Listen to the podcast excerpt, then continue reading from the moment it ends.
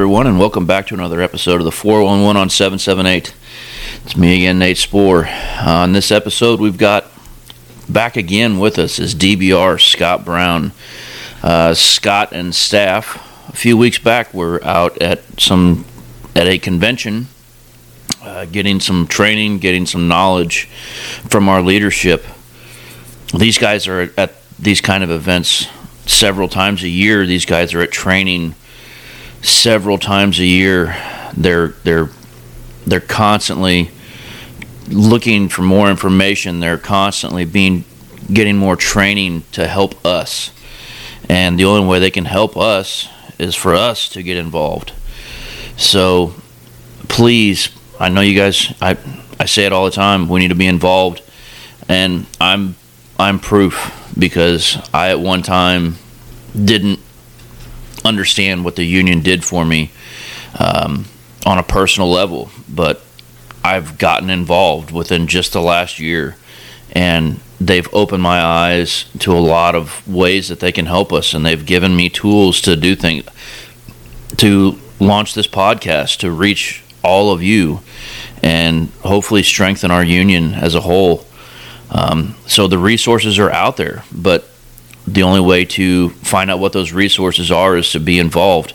And to get involved, go to meetings, talk to your stewards, talk to your committeemen, um, talk to DBR, Scott Brown, talk to your business reps, call up to the hall, talk to these guys. These guys are available to you at all times, and they want to help. Um, so I encourage you to please reach out to anybody um, I'm I'm proof myself, and it's it's really made me a believer that big things can happen. So, um, with that said, let's go ahead and get into this episode on, uh, like I said, with DBR Scott Brown talking about the convention.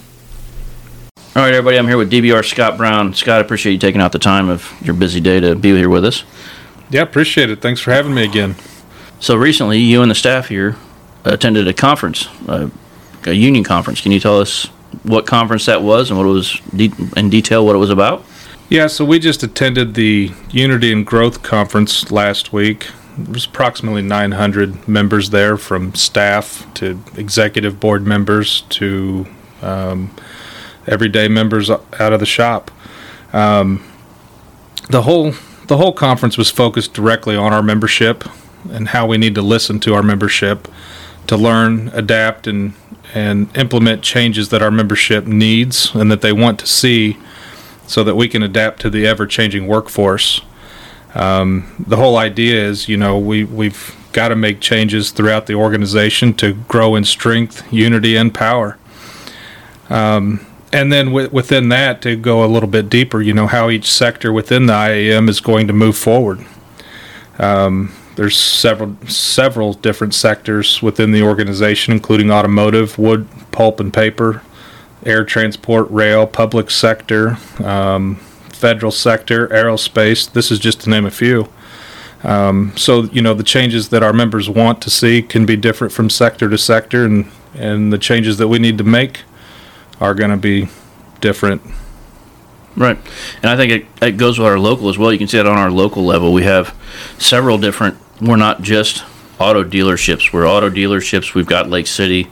Uh, we have federal contractors. We have UPS. We've got all kinds of different companies uh, that we service. So it's not just a one-sided. It's not one main thing.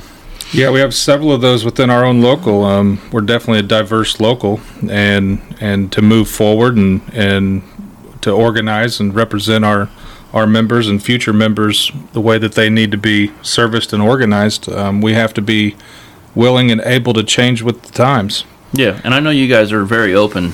Uh, like you said, it's all about communication and, and it's all about communication and listening to our membership and, and seeing any changes that need to be made.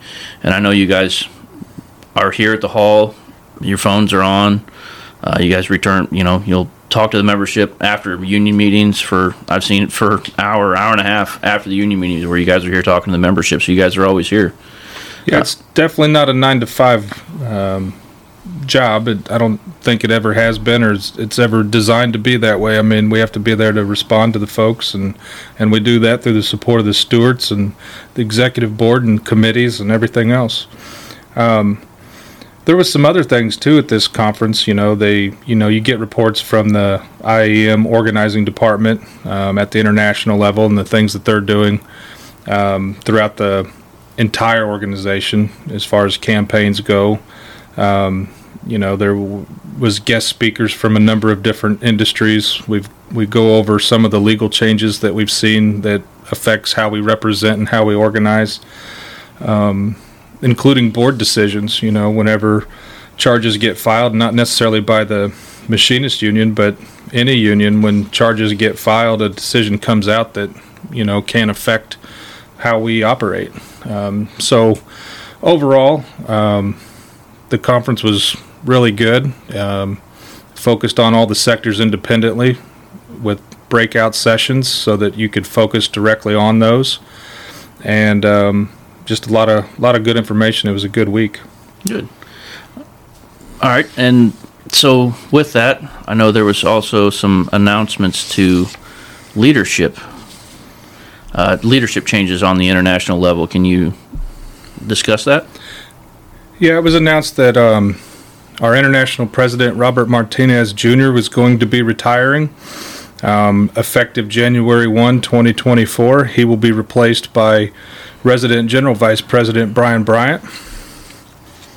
And then we had several General Vice Presidents um, announce their retirement too. So, um, out of the Southern Territory, General Vice President Ricky Wallace announced his retirement. He'll be replaced by Southern Territory Chief of Staff Craig Martin.